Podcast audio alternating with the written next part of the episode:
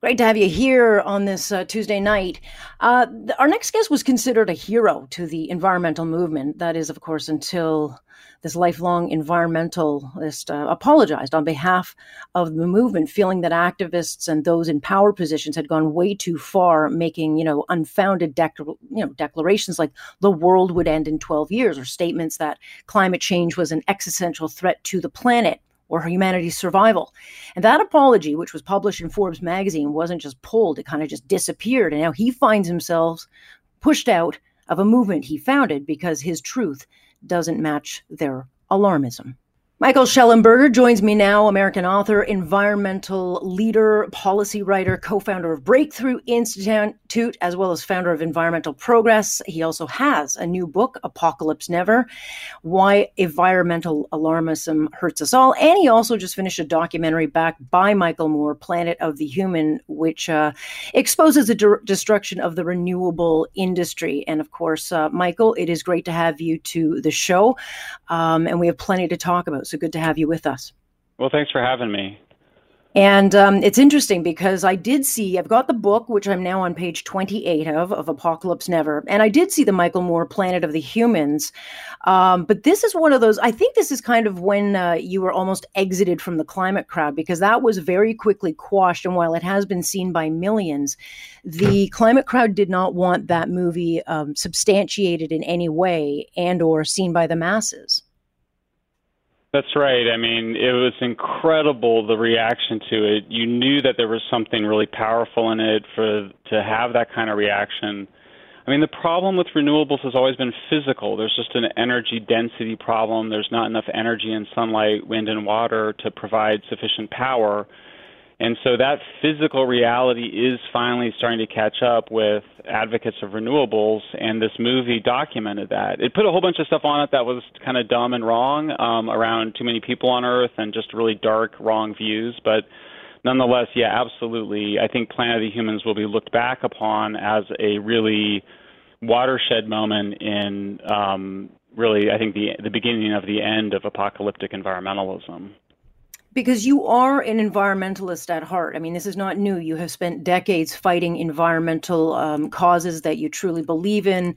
Um, you know, you've you've put in the time, and you know, you you decided, I guess, uh, to speak out after a long time in this industry because you wrote a Forbes piece and it started uh, with, you know, on behalf of environmentalists everywhere, I'd like to formally apologize for the climate scare we created over the past 30 years and that not only got you censored but the the the groups that you had worked alongside were considered a hero among uh, essentially turned their backs on you well yeah i mean i've been i've been canceled twice before so um, in some ways, um, you know, it's more like, okay, I'm going to get canceled on this issue now. Um, I was canceled before. The first time I was canceled um, was when I we said that environmentalism is basically politically hopeless. It can't actually achieve what it wants to achieve.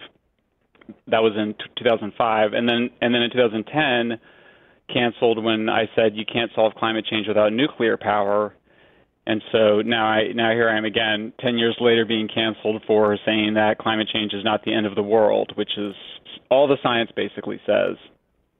But you believe in climate change, but you wrote uh, Apocalypse uh, Never because of the conversation about climate change. And, and, I guess essentially you felt that the environmental movement had spiraled out of control with some of their messaging of the alarmism, the fact that we're going to be all dead, I guess, in 12 years.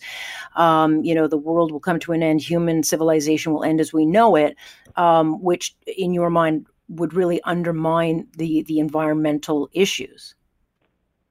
Well, that's right. I mean, I had a couple of motivations. I mean, the two big motivations were kids are really scared. You know, um, some very scary grown-ups misled children into thinking that the world is coming to an end and that those kids may not be live long enough to have children, um, which is horrible. I mean, it's just kids have enough to worry about. Seriously, if you have adolescents, I have a 14-year-old daughter. Mm-hmm. She's fine because I talked to her about the science but her friends are truly, truly scared, and I, there's just no reason for that. There's plenty of things for them to worry about. They don't need this. And then the second issue is just that this is being used to, to deprive poor countries of cheap energy. the World Bank, all the big international development banks have basically stopped funding cheap and reliable energy in poor countries, and they're insisting that they use unreliable and expensive energy, basically to stay with renewables. Renewables are not you cannot power a high energy industrial civilization with renewables. It's actually something that historians always knew. They always knew that you couldn't get the industrial revolution with wood. Wood mm-hmm. did not mm-hmm. have enough energy. They had to have coal or some higher energy content energy. So this was why I wrote the book. Obviously, I believe I'm passionate about it. I think there's something unethical occurring.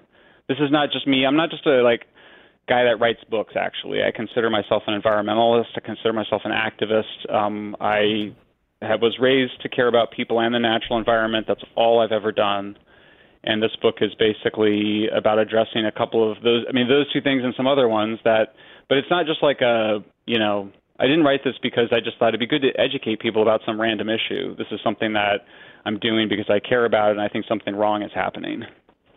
And what is that wrong? Because, you know, the United Nations, you know, they're the ones who warn of dire consequences, like things like the raising sea levels, the worsening natural disasters, collapsing food systems, drought, floods. And this has really, I mean, been not just adopted, it has become um, a blueprint for the environmental movement with groups like Extinction Rebellion. You've got Greta Thunberg out there, and they push these messages. People like AOC, where the world all of a sudden, out of this UN report, um, gave us 12 years to live. And, and when I heard that, I thought, well, if we've only got 12 years to live, I don't want to work for the next 12 years. And I certainly don't think I should be talking about the issues I am because if I'm to 12 years, I'm going to go find a bunker, do live out my dreams. So, but this has been adopted by the mainstream. This is the messaging, and if you do speak out against it, as you are learning, uh, then you're a climate denier. You're everything wrong in the world, and you're essentially either canceled and or you know um, basically characterize as as uh, you know a freak. Yeah. I haven't got freak yet, but I'm waiting for that one. I mean, for sure, there's definitely a kind of religious ostracization going on of people that disagree. So, and there's a lot of focus on on saying certain things, repeating certain lines, and they have this is how they mislead. And so, this big thing, I just I got censored by Facebook today, right before I got on the call with you.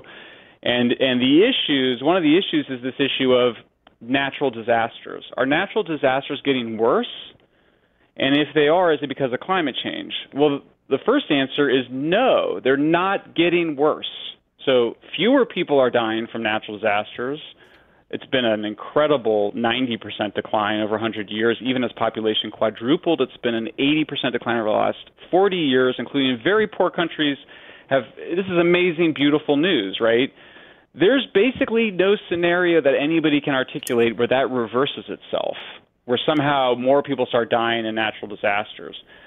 So the way that this gets people misled is that they'll say things like, "So we define a disaster by not the hurricane itself, but the hurricane's impact on people, right? So the hurricane could occur, and if, if it doesn't hurt anybody or hurt anything, it's not a disaster. Um, it's a weather event. So right. they'll slip into that difference. They'll go back and forth on that difference, and and they'll mislead the public. I believe de- deliberately, deliberately misleading people to actually believe that that natural disasters are getting worse. So one thing you might think is, are they getting worse in terms of their cost? No, they're not. when you fact when you what they call normalize the data and you factor in increasing wealth, more buildings, more property, more things that are expensive to be destroyed by a hurricane there's no increase in cost. So there's no evidence that these disasters are getting worse, and so therefore you can't say climate change is making disasters worse. Um, but that's just one of many things where I go through the data in Apocalypse Never in a way that I'm trying to. I wrote it really for my kids, you know, between the ages of two. You know, I wanted people that were 14 and 15 years old to be able to make a crack at this book. At reading it, it should be an entertaining book. Um, but going, I want to do this. So it's a debunking, and then basically the second third of it is how humans actually save nature, and then the last third of it is why, if environmental problems are manageable, serious and real, many of them, and I describe what those are too. Why do we think it's the end of the world? Why are we so religiously apocalyptic? We are speaking with Michael Shellenberger. He is a leading environmentalist who has recently come out uh, and apologized on behalf of environmentalists. He's also authored a new book called Apocalypse Never because he believes that the climate change movement has moved too far in the wrong direction and is doing more harm than good. Michael, I want to pick up our conversation, um, you know, talking about Greta Thunberg. You know, she's young, she uh, has unbelievable influence and young people listen to her and i've always felt a sense of uh, sorrow for this girl because I, th- I think in many ways she's used as a bit of a puppet a prop um, and i think a lot of other people uh, are beginning to think that but you know she does carry influence and and do you believe that she believes in this or do you believe that she's being used by the movement well, I mean, in some ways, I think everybody's kind of used. I mean, you know, I think it's more like a virus a mental virus. Um, I mean, I was apocalyptic at one point. Um, you know, I would say it was more. It was probably now it's probably been less than half of the time that I've been an environmentalist, but certainly apocalyptic. Um, and I do kind of trace where that comes from, and I think it comes from a place to basically a very natural and universal place, which is to put oneself at the center of a larger story and to have some meaning with it where also there's a new morality. You know, don't use plastic straws, don't eat meat, don't drive, don't fly. Basically, live like I live because I am the paragon of of what is ethical and and right and true in the world. I mean, that's a very old thing. That's what I'm describing as a religion, right? So we would know it normally as a religion, but the difference here is you or I might be, we might say we're Jewish or Christian or Muslim, but but environmentalists don't think that they have a religion. They think that they're following the science, when in reality they're in, in the grip of what is basically an apocalyptic and uh, religious vision. And why don't more scientists then speak out? Because this is now embedded. The language is uh, bought. Uh, the schools are teaching it. It has just become fact. Why doesn't um, the scientific community speak out? Well, you know, the interesting thing is my book has been positively blurbed by by the best really the best climate and environmental scientists. I mean, I have the father of climate scientists, Tom Wigley, who's one of the big climate modelers. I have another climate scientist from MIT, um, Kerry Emanuel, although we're having some dis- difference of opinion on an issue right now, so we'll see. But, um, you know, um, there, I, I will say it this way there are interests in hyping this threat, obviously, and I go through them. I mean, the obvious one is renewables, um, but there are definitely other interests that that are met by hyping it. I mean, I just know, you know, just but but I think the big money often is just from the you know the wealthy you know individual baby boomers often inherited their wealth. They didn't actually have to work for it or or it didn't really come from actually doing productive things in society. These are society people, you know, these are opera and, and you know, and you know, um, orchestra people um, who live in a kind of fantasy, you know, like a, they live in a fantasy reality. Um, you know, I find it so interesting how Hollywood is at the center of so much of it because Hollywood is a fan, it's a place where you're not only completely alienated from the means of production, you know, how you make food and energy, but um, you're in an industry that's about fantasy, and those fantasies, those heroic narratives, in particular, for people who no longer have traditional religion. You know, traditional religion kind of captures the need to feel immortal and have a life after death and believe in God. And if you don't have that anymore, then there's this large body. I mean, this is not me. I'm just, you know, in every mm-hmm. situation, mm-hmm. including on the theology and the psychology and anthropology, I'm relying on the best available research, right? Like I'm not. Um, this is a book of. I, this is a book of science journalism. Um, so I'm reviewing. You know, this is coming from amazing psychological and anthropological works that kind of say everybody needs to believe that they have an afterlife. Everybody has to believe that they have something. You know, and a lot of people, it's grandkids, right? It's why the grandparents are so moved by by when their grandkids are around. It makes them so happy. They see themselves living on. But also, or for me, I, I wrote a book. You know, it's my effort at immortality. I'm honest about it. But I think the importance is if you're clear that everybody has that need, and that in some sense we are always making some kind of religion around it, or even if we don't think we are, I think it makes us gets a little bit more distance from some of these ideas. And so I think these a lot of the really the true believers or whatever. I think they really are true believers. I don't think that they're getting up every morning and thinking that they're hoodwink, hoodwinking us or anything like that. Do you have any regrets about speaking out? I mean, I'm sure it hasn't been pleasant. I'm sure you've had a lot of blowback um, from people that you likely knew very well. But do you have any regrets about it? And where do you see climate change and the whole movement going, especially in light of this pandemic, which I think has been a real interrupter in the world? I don't have any regrets. I don't have any regrets about it. I, I mean, I'm. I don't have any regrets, but I'm sorry that it's taken. That it's been so hard. I mean, I mean, I don't know who I'm saying sorry to. I guess I'm sorry for myself that it's hard. Um, uh, but you know, I mean, because I've had some people online. They're kind of like, "Well, wait, how long did you know?"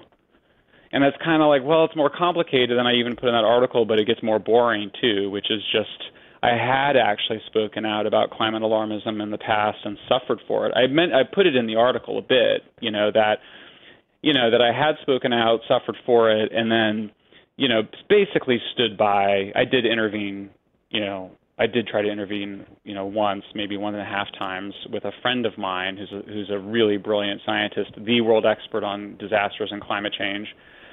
Um, I stood by while basically the mob came after him, and just mm. completely smeared him politically. I mean, not politically, personally, suggesting. They always do this. They always suggest that you're taking money from some industry. It's just their go-to thing. They just did it last week to me on Friday.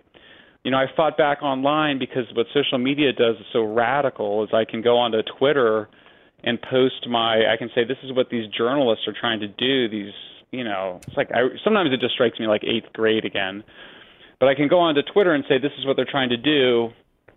Um, it's not right. Please share this so people can see what they're doing. And it's amazing because like I'll look at the metrics of it, and it like gets viewed by more people than would probably read the guy's article at in the end of the day. You know what I mean? It's like the yeah. it, the controversy come. So what I keep finding is like as it now because I've been doing this for a long time. I'm an old guy now, almost 50, and um, you know, I find that you just have to put it out in public. You just have to kind of finally go, let's have the con- if you're going to keep demonizing me for kind of telling wanting to tell the truth about this, then I'm just going to go public with it because that's the only way to protect myself. Well, the book is Apocalypse Never. It is on sale now. It is well worth your read. And uh, Mike, I really appreciate you uh, joining us. I will not censor you here, uh, to my knowledge anyway, but uh, we'll have you on again. And I really appreciate you sharing your time with us. Thanks for thanks for having me. And if you're also interested in seeing uh, Michael's documentary, it is called Planet of the Humans, and that is still, to my knowledge, online. It was taken down, but uh, recently put back up.